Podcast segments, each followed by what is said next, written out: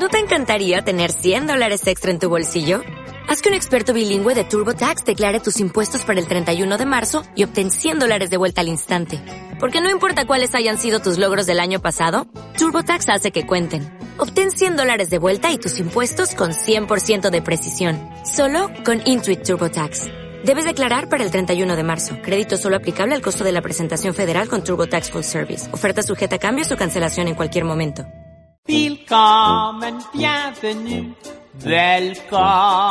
Atención, les rogamos enciendan sus teléfonos móviles para avisar a los amantes de las artes escénicas de que el espectáculo está a punto de comenzar. Sube el telón de Quick desde mi butaca con Carlos Rivera. Happy to see you, bleibe reste stehen.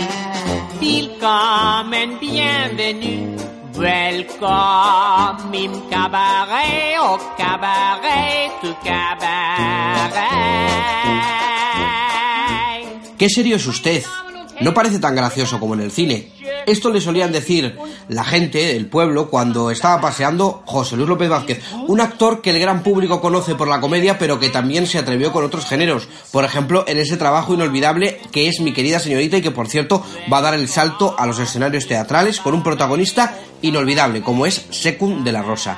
Pero esta semana hablamos de esos actores, de un actor que ha hecho mucha comedia, pero que también ha hecho mucho drama. Y se trata de Fernando Gil, que está haciendo ahora mismo, y ahí es nada, un Dostoyevsky, dirigido por Gerardo Vera. Se trata de El Idiota. Este actor, Fernando Gil, que ha tenido una gran carrera televisiva en papeles como, por ejemplo, el que le tocó interpretar, aunque tenía su propio nombre, en el recordado programa Noche H, ha hecho mucho teatro y papeles con mayúsculas, como por ejemplo el papel que le llevó un Shakespeare nada menos a recibir los elogios en Londres, en el Globe de Londres, que emula el del propio Shakespeare. También ha hecho comedia, por supuesto, ese Spamalot maravilloso, ese musical maravilloso que dirigió Tricicla. Y por supuesto ha hecho mucho drama, Los hermanos Karamazov, hablábamos hace un momento del Idiota, pues un proyecto muy similar a este El Idiota, porque ahí estaba Dostoyevsky, ahí estaba Gerardo Vera en la dirección, que ahora con este El Idiota, como digo, está subiéndose en las tablas del Teatro María Guerrero, que dice que a expensas de subirse a las tablas del Teatro Español es uno de sus espacios teatrales favoritos. Esta semana recibimos a Fernando Gil, que nos habla de una carrera en la que ha habido mucha comedia pero también mucho drama, como la del propio José Luis López Vázquez. Esta semana recibimos al actor Fernando Gil para hablar del Idiota, que está en el Teatro María Guerrero hasta el 7 de abril.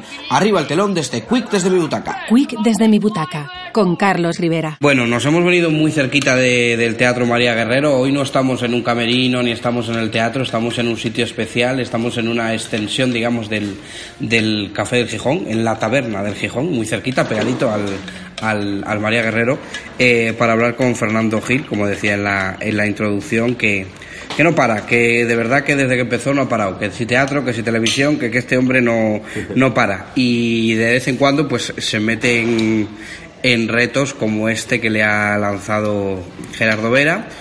Y por ahí voy a empezar, precisamente porque de nuevo no solo repites con Gerardo Vera, sino que repites con autor también. Entonces, no sé, ¿qué es lo que te viene a la cabeza cuando te digo Gerardo Vera, Dostoyevsky? ¿Qué es lo que te atrapa de estos dos nombres? Pues yo creo que básicamente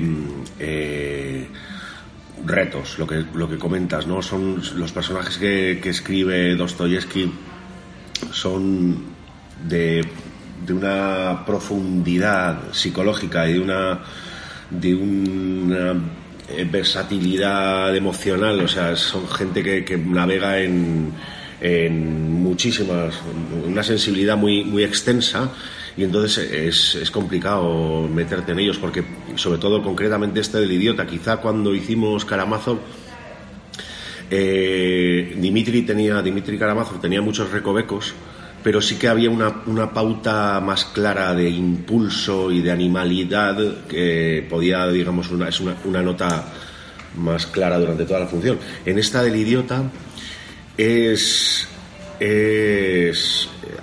alucinante la cantidad de matices que tienes que dar, porque yo, leyéndolo en la novela y después leyendo la versión que hizo José Luis Collado, magnífica versión, me di cuenta de que la pauta que sigue el personaje del Idiota es que todo lo que dice es verdad. y todo lo dice desde la mayor sinceridad y todo lo dice desde la verdad de la emoción, es decir, que cualquier cosa que va diciendo él se va emocionando según lo que cuente, ¿no? Y salta puede saltar en una misma frase a darte 5 tipos de emociones diferentes: miedo, respeto, relax, alegría, belleza. Entonces, según vas, cada frase es un impulso emocional y tú tienes que seguirlo con la verdad. Y es claro, es una partitura en la que tienes que saltar emocionalmente súper rápido a dar muchísimos matices. Y es complicado, pero está muy bien. Estáis en un escenario mágico, como digo, en un teatro con mucha historia pasada y esperemos que con mucha futura, que es el María Guerrero. Y yo no sé para ti si no tiene algo de especial subirte a un escenario como este, con respecto a otros con menos historia. Yo no sé qué tiene de especial para ti subirte, qué se te mueve cuando estás en el María Guerrero. Pues a mí es el teatro que más me gusta. A expensas de probar las tablas del Español, que no las he probado todavía, pero digamos que de los teatros con solera ya y con historia, a mí este es el que más me gusta porque primero las instalaciones son alucinantes, el escenario es una maravilla, y después el patio de butacas, a pesar de tener bastantes localidades, es un patio de butacas concebido para tener al público muy, muy cerca. Lo sientes muy cercano y se crea un ambiente muy potente. Uh-huh. Otro espacio. Aparte de lo bonito que es. Claro, es hablando de espacios bonitos y de espacios mágicos, vamos a cambiar de espacio, nos vamos a ir a Londres y me gustaría saber qué ha significado para ti estar en un espacio como el Globe. No sé, digo yo que eso ha sido, se te debería mover algo especial. No llegaste allí. Sí, es una especie como de vivir un sueño y de un honor tan grande y una ilusión.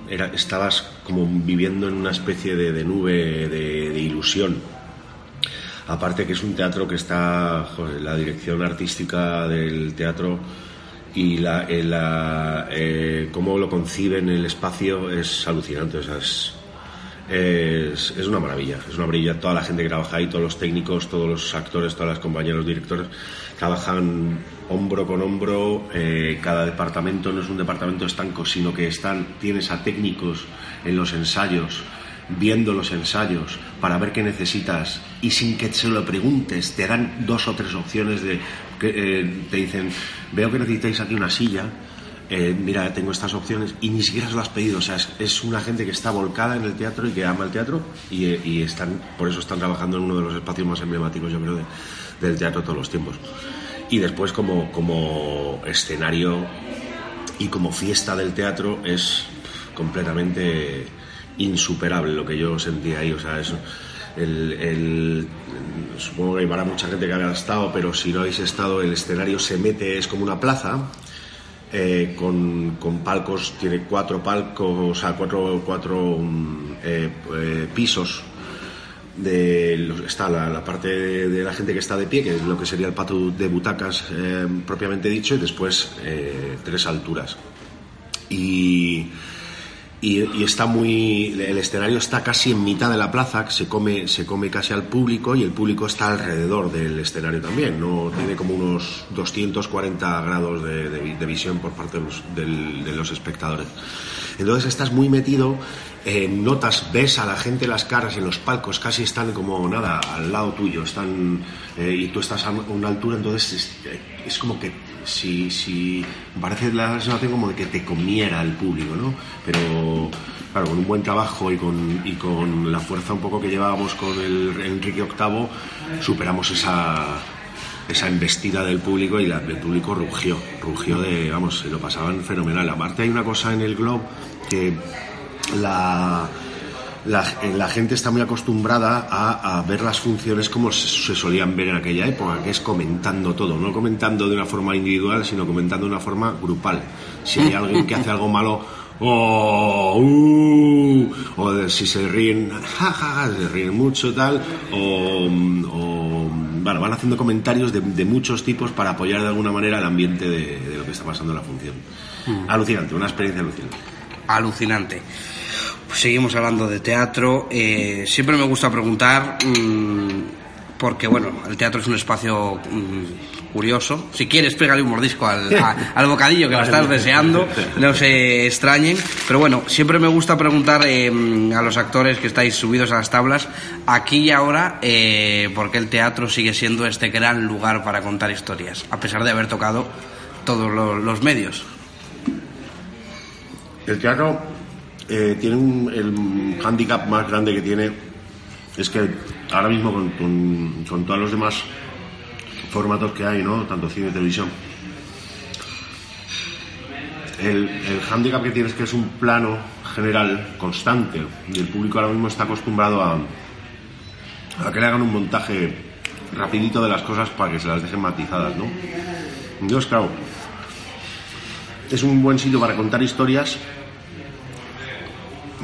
desde mi punto de vista, en la que el espíritu de las compañías tiene que ser el de casi un concierto de rock and roll.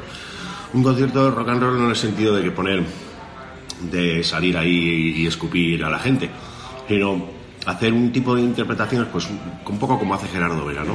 Un tipo de interpretaciones en las que todo está a un altísimo nivel de intensidad. Las interpretaciones no son cotidianas, no son convencionales, que eso ya lo puedes ver en el cine, en el teatro, en la televisión, te lo están poniendo constantemente, sino que tiene que ser como una especie de estado alterado de la conciencia, ¿no? Una cosa mucho más arriba, más elevada. A nivel de intensidad actoral, a nivel de sonidos, la escenografía tiene que ser potente y muy versátil para poder, de alguna manera, hacer viajar la imaginación del espectador. Y si consigues hacer eso, yo creo que no hay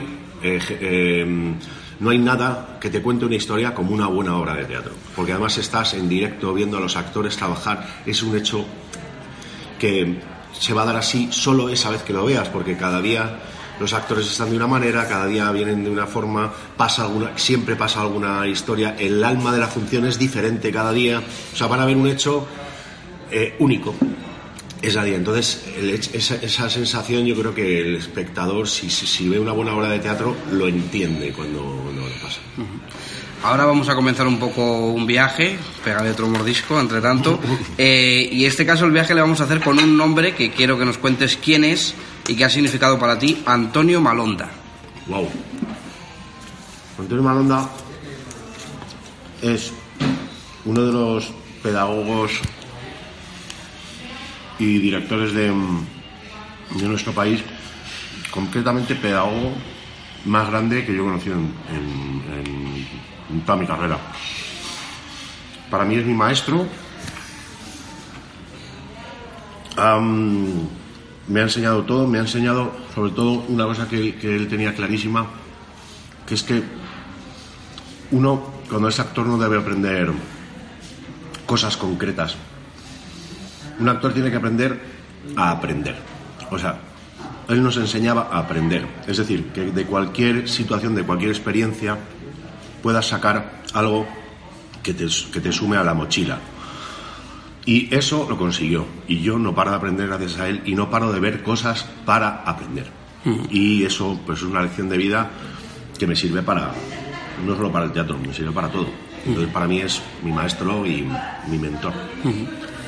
Hablando de aprendizaje, yo creo que una experiencia curiosa, y seguro que aprendiste mucho de ella, precisamente estaba la palabra aprender, en eso, una experiencia televisiva que tuviste fue la de Noche H. Yo no sé cómo viviste esa época, y sobre todo la posibilidad que te dio, además de estar con muchas celebrities, ¿no? Con muchos actores de Hollywood también. Sí, esa parte fue la más grata, porque yo me encargaba de la parte de cultura, y la parte de arte y cultura, bueno, cultura en general.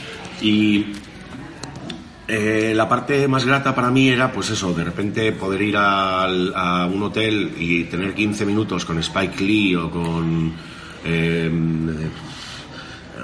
Bruce Willis, Steve Martin, Jean Reno, Oliver Stone, joder, es que conocía a casi toda la gente que adoraba de pequeño.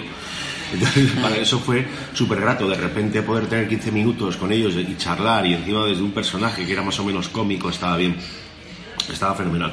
Lo pasaba peor, porque claro, yo me he considerado desde muy pequeño que quería ser actor y director. Me costaba más la parte de periodista cabrona que teníamos, que era la de meter el canutazo a políticos o a actores o tal, y hacer la pregunta un poco incisiva, ¿no? Porque a mí, además, yo en esa época utilizaba mi nombre, no utilizaba el nombre de un personaje. Yo qué sé, podía haberse llamado Walter Ego el tipo este, porque en realidad no era yo, era un tipo que estaba embebido de sí mismo y que estaba tal. Entonces yo estaba haciendo un personaje, pero tenía mi nombre, entonces te identificaba al público con, claro, con ello, ¿no? Me parecía como que estaba tirando piedras sobre mi propio tejado, porque tenía que llegar a Almodóvar a lo mejor y hacerle una pregunta que sabía que a Almodóvar a lo mejor no le iba a molar. Y entonces, claro, de repente te pone una tesitura a gente con la que tú quisieras currar en un futuro de ya una cosa, digamos, tensa, ¿no? Ya estableces algo tenso ahí, y a mí me costaba muchísimo. Me gustaba más cuando eso tenía mis 10 minutos, mis 15 minutos y tal. Todo eso de ir a los Goya y canutazo, oye, ¿por qué has hecho tal o por qué cual? A políticos, a actores, a compañeros, a tal. A mí eso la verdad es que yo lo pasaba fatal, lo pasaba muy mal. Sí, la verdad me está sonando un poco la historia, la que me contó precisamente Richard Collins Moore, también de esa experiencia, que no quería que siguieran identificándole con el personaje que hacía en Noche H, ¿no? Me imagino que es algo que te pasó a ti también. Un poco por ahí van los tiros. Efectivamente. Y conmigo, con el agravante de porque claro, Richard hacía una especie como de reportero de guerra o de reportero tal, y entonces siempre estaba en plató con un croma. Sí. No tenía que relacionarse tanto con la gente, pero en mi caso yo lo pasaba muy mal metiéndoles el dedo en el ojo, sí, metafóricamente hablando, a la gente. Había veces que no, había veces que los temas estaban bien y llevabas unas preguntas que incluso podían parecerles bien a los pero la mayoría, lo que buscaba el programa era meter un poquito el dedo en el ojo a veces, y eso a mí me pasa metal, sí. Pues nada, pega otro mordisco si quieres, que si no vamos a continuar. Volvemos al teatro, y volvemos al teatro para decirte una cosa. Hay tanto spam en Camelot que el tiempo pasa rápido. ¿Qué me tienes que contar a este respecto? Con ese personaje tan real. Repíteme la frase. Hay tanto spam en Camelot que el tiempo pasa rápido. Hay tanto spam en Camelot que el tiempo pasa rápido. Rapidot. ¿Cómo recuerdas Spamalot? Fue una de las mejores experiencias de mi carrera. O sea, el personaje este de Lancelot. Y siempre he sido muy enamorado de los Monty Python. Curiosamente, ya había estado haciendo los sketches de los Monty Python con Illana. Y era un lenguaje que me conocía muy bien. Entonces, fluyó todo tanto y tenía tan pillado, digamos, el estilo, que en los ensayos iba como una moto. No paraba. O sea, todo lo que se me ocurría les encantaba. Porque es que ya había estado 3 años con los sketches de los Monty Python. Entonces, pero la experiencia con Tricicla es maravillosa. Es una amistad que todavía mantenemos, y siempre me llaman para hacer cosas, para hacer obras de teatro. Por ejemplo, Dos peor que uno, hice con Paco Mir. Después de estar en Barcelona un año haciendo esa pedazo de función con la cantidad de dinero que se dejó Film Stage para hacer eso, o sea, estabas haciendo realmente algo lo más parecido a una producción de Broadway. Era alucinante. Y después, claro, 25 actores, 14 músicos. Era un festival eso, era como todos los días un festival. Era alucinante. No sé, lo vi, o sea que doy fe de ello. Me acuerdo, había una cosa, yo lo llamo el gag más tonto que he hecho en mi vida y el más efectivo de toda mi carrera, que era el personaje este del francés que les insultaba. ¡Hijos de la mierda! ¡Ingleses! No sé qué. Entonces había un momento en el que ya se enojaban mucho y tal, intentaban hacer cualquier cosa y él les hacía una pedorreta interminable, ¿no? Y me acuerdo que en el foso estaban los músicos que tenían muy buen rollo conmigo y decían, si hoy duras 45 segundos te regalamos una caja de cervezas de importación alucinante. Pues o sea, estuve bebiendo cerveza porque cada vez, no sé, debía tener más cuello, tenía una técnica mejor y cada vez duraba más el pedo. Entonces, y cada vez que duraba había una ovación de los músicos abajo. Y además es un gag con el que conseguía 5 risas. A lo normal, en la concatenación de carcajadas, esto te lo puede decir Illana y Tricicla, normalmente es una segunda de refuerzo y la última que rompes, ¿no? Que ya concatenación de 3 risas es lo normal. Yo conseguía 5, porque la gente, yo creo que no daba crédito. Era que no sé, lo único que puedo hacer es intentar hacerte la pedorreta, ¿sabes? Más que nos podemos tirar aquí un minuto de pedorreta y ¿para qué? ¿Para qué? Bueno, pues una gran experiencia que ahí está. Y seguimos, y en este caso te voy a leer un trocito de una crítica. Su dominio de las técnicas del clown lleva la marca de la factoría del Teatro Alfil. Esto es una crítica de Juan Ignacio García Garzón en el diario ABC. Y no sé si sabes de qué función está hablando. No está hablando de una obra en el Teatro Alfil, sino una de los teatros del canal, que has mencionado hace un momento. Dos peor que uno. Eso es. No. Brevemente, párate un segundito en esa función. ¿Cómo la viviste? Yo, desde luego, como espectador, me lo pasé pipa. Es de decir, que me lo pasé pipa. Con esos músicos que teníais, además, estupendos. Sí, total. Una locura. Total. Una cosa swing y tal, que salía. Yo la viví con mucho cariño. Fue una época de curro, de locura, porque me acuerdo que estaba, a la vez que hacía la función, grabando Anclados. Entonces igual me levantaba a las 6 de la mañana y terminaba de currar a las 12 de la noche, porque terminaba a las 6 de la televisión, me llevaban al teatro y tal. Y además era una hora larga, eran 2 horas y media de jajaja, y mi personaje estaba... O sea, tope físicamente. O sea, yo tuve que hacer una dieta de proteína, de comer 5 veces al día para poder mantener el ritmo, si no, no. Y lo mantuve. Pero aparte de ese hecho que, bueno, pues tiene su historia, la función era muy, muy divertida. O sea, era una especie como de revisión de Arlequino servidor de los patrones, matizado por Paco Mir y tal, y con una visual y un tipo de interpretaciones como muy, muy fuera de tono, muy, muy, muy, muy, muy cómic casi. Y la verdad es que fue un estilo que también... Sí, entiendo que diga lo del Alfil, porque es verdad que... Pero bueno, también tiene algo de Tricicla. O sea, no solo... La interpretación, como ya había trabajado... Bueno, ya la estuve trabajando primero varios años y pues con Tricicla también. De alguna manera se juntaron las escuelas un poco ahí. Se juntaron las escuelas. Ahora volvemos al momento actual para hablar de dos producciones audiovisuales. Por un lado, para que me des una puntadita porque ya estamos acabando. Por un lado, la cinta de Alex, que me ha llamado la atención porque está grabada en inglés, en hindi y en español, cosa que me llama mucho la atención. Y luego que hagas de Felipe II en una producción japonesa de Amazon Prime. Cuéntame brevemente estas dos cosas porque me han dejado un poco... Ya, bueno, aparte de esta parte internacional que tiene ya tu carrera, pues sí, que son curiosos los proyectos, creo. Empieza a despuntarse. Empiezan a llamarme de fuera, lo cual me encanta porque más posibilidades de trabajar y en cosas también más diferentes. Pero sí, la cinta de Alex es una producción americana, con dinero americano, de dos productoras.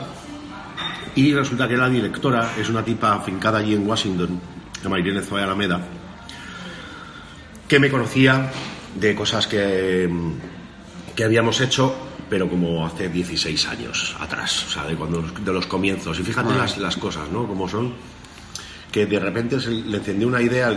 Iba a hacerlo el protagonista, un tipo de Navy, un actor de estos de Navy, pero claro, como tenía que hablar en castellano de vez en cuando, era como hablar en castellano, porque el personaje era español, afincado en Marruecos, que tiene los negocios en India. Entonces, claro, había una parte con su hija que tenía que hablar español y era horroroso el español. Entonces la tía se le encendió la bombilla y dicen, hazme un casting a este tipo que es acojonante, tal, no sé qué. Y me hicieron el casting y todos al unísono dijeron, vale, para él. Y me fui 2 meses a la India, estuve rodando en el Rajasthan, la mitad en inglés, la mitad en castellano, y después la parte de la relación que tienen los indios allí en hindi. Yo digo alguna palabrilla en hindi, pero poco. Y es una historia, una aventura de redención de un personaje con muy mala estrella que sale de la cárcel por un motivo que no había hecho y va a reencontrarse en ese viaje por la India con su hija que no ve de hace 10 años y la hija tiene 12, entonces no la conoce más que de bebé. Y entonces hay una especie de aventura en la que poco a poco se van conociendo y van encontrando la historia. Está bastante bien, me parece una película, yo creo que podremos ver este año por festivales y seguramente antes de que termine el año estrenada, así que yo creo que todavía tiene un camino largo esta producción. Y después lo de me has dicho brevemente, pero ya sabes que yo me enrollo con las personas. Bueno, no pasa nada. Y después lo del tema de los japoneses fue también un casting que me hicieron para una producción que iban a hacer aquí en Salamanca, en Valladolid, en Sevilla y tal, de una productora japonesa que cuenta la historia de unos diplomáticos en la época de Felipe II que vienen a España para ver cuáles son las verdaderas intenciones del afán expansionista que tenía Felipe II, a ver si iba a irse hasta Japón a darles un poquito de zapatilla a ellos, ¿no? Y entonces hacen un viaje por toda Europa, la serie va y entonces en los capítulos centrales, el 4 y el 5, es todo el encuentro con Felipe II. Y ahí es donde entré yo y me lo pasé teta. O sea, ya sabes cómo son los japoneses, les gusta mucho los temas, lo colorido y las luchas las luchas de espadas, ¿no? que le regalan una katana a Felipe II. Y ahora hay un mosqueo con uno de los personajes y tal, y le hace venir solo y aparece con un traductor. Y empieza a interrogarle hasta el punto que le cabrea y saca la katana y se lía catanazos con él.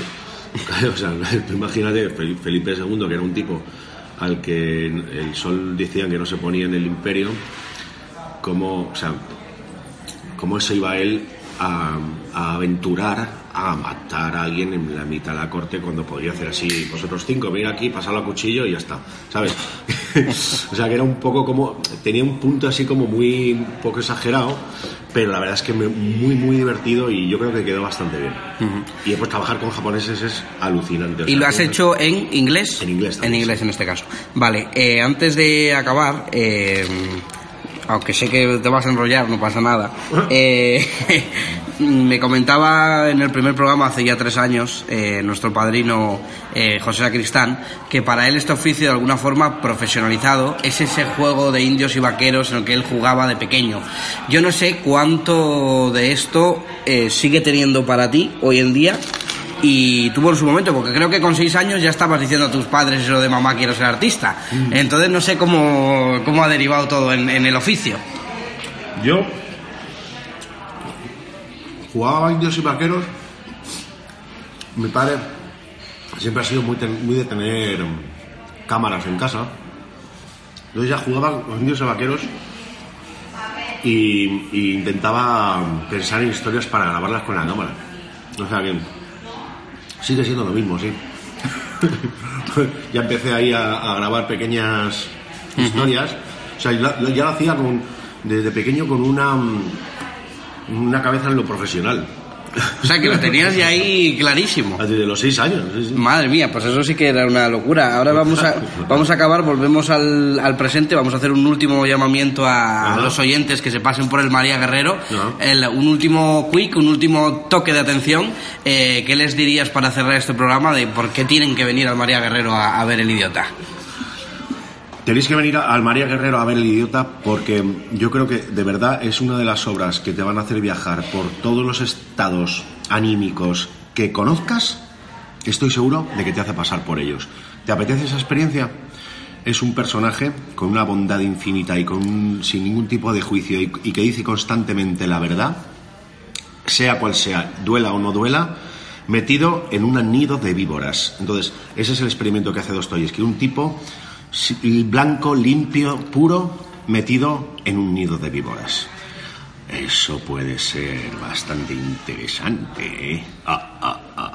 Pues nos quedamos con ello. Te vamos a ver al María Guerrero, te vamos a ver en Amazon Prime, te vamos a ver en esa película, y seguro que tienes por ahí algún proyectillo, esperemos que pronto puedas contar. No sé, si tienes alguno, pues ahí te lo dejo, pero si no puedes contar todavía, lo dejamos para otra ocasión, que seguro que hay pronto. Está todo en el aire, pero hay algo en la próxima. Os lo cuento. En la próxima nos lo cuenta. Pues nada más, pues solo darte las gracias y que vaya muy bien la función, porque estás ahora a punto de meterte al camerino a prepararte para la función. Exacto. Así que nada, muchas gracias por ser nuestro cómplice esta semana. Muchas gracias. Quick desde mi butaca, con Carlos Rivera. Y bueno, después de escuchar a Fernando Gil, queremos hacer dos últimos apuntes. Recordar que esta misma semana, el 22 y 23 de marzo, se estrena con un Teatro Romea de Murcia a tope, lleno a reventar, nada menos que Volvió una noche, la función de la que ya nos han hablado en este programa Pedro Segura y Beatriz Carvajal.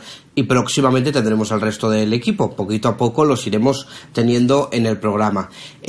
Otro estreno que nos interesa. Dejamos Murcia y nos vamos a Barcelona, porque en Barcelona llega ahora en castellano. Yo la vi en catalán en su día cuando la estrenaron hace unos años. Llega una nueva producción de RENT, un musical que está entre mis favoritos, es decir, y que bueno, yo no os lo voy a contar, os lo va a contar uno de sus protagonistas, Víctor Arvelo, que aunque tengamos ahí estemos en Madrid y ellos estén en Barcelona, pues bueno, pues que nos ha llegado un WhatsApp ahora mismito. Vamos a escuchar a Víctor Arvelo, que nos anima a ir a ver RENT, que aunque se estrena en abril oficialmente, desde este sábado 23 comienzan las funciones previas de RENT en Barcelona, que yo voy a estar en abril, por cierto, ahí os lo dejo, viendo la función, y seguro que os lo puedo contar a la vuelta.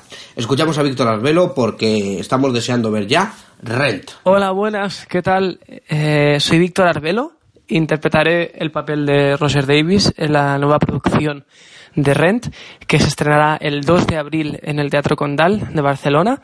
Comenzamos previas a partir del 23 de marzo y bueno, ahora aproximadamente llevamos un mes trabajando la función en la sala de ensayos, probando cosas, redescubriendo el material, también para los que ya habíamos hecho la función en su momento hace 2 años en Barcelona. También incluyendo esas nuevas incorporaciones al reparto que hacen también que la función sea distinta y que esté viva y que pasen cosas nuevas. Y bueno, simplemente invitaros a que os paséis por el Condal a descubrir esta función con nosotros y que os esperamos aquí a vivirla Vivoem. Un abrazo muy grande. Hasta luego. Bueno, y ahora sí, echamos el telón de este Quick desde mi butaca. Muchas gracias a Fernando Gil por ese ratito estupendo que pasamos, también a Víctor Arvelo por su colaboración en este programa, y gracias a ti, que estás al otro lado de la pecera escuchándonos. Ya sabes que si te hemos gustado, que espero que sí, con Fernando de Luz Fuertes a los mandos técnicos y un servidor que os habla aquí al micrófono, Carlos Rivera, nos encontramos desde mi butaca en el próximo programa. Quick desde mi butaca con Carlos Rivera en Quick Radio.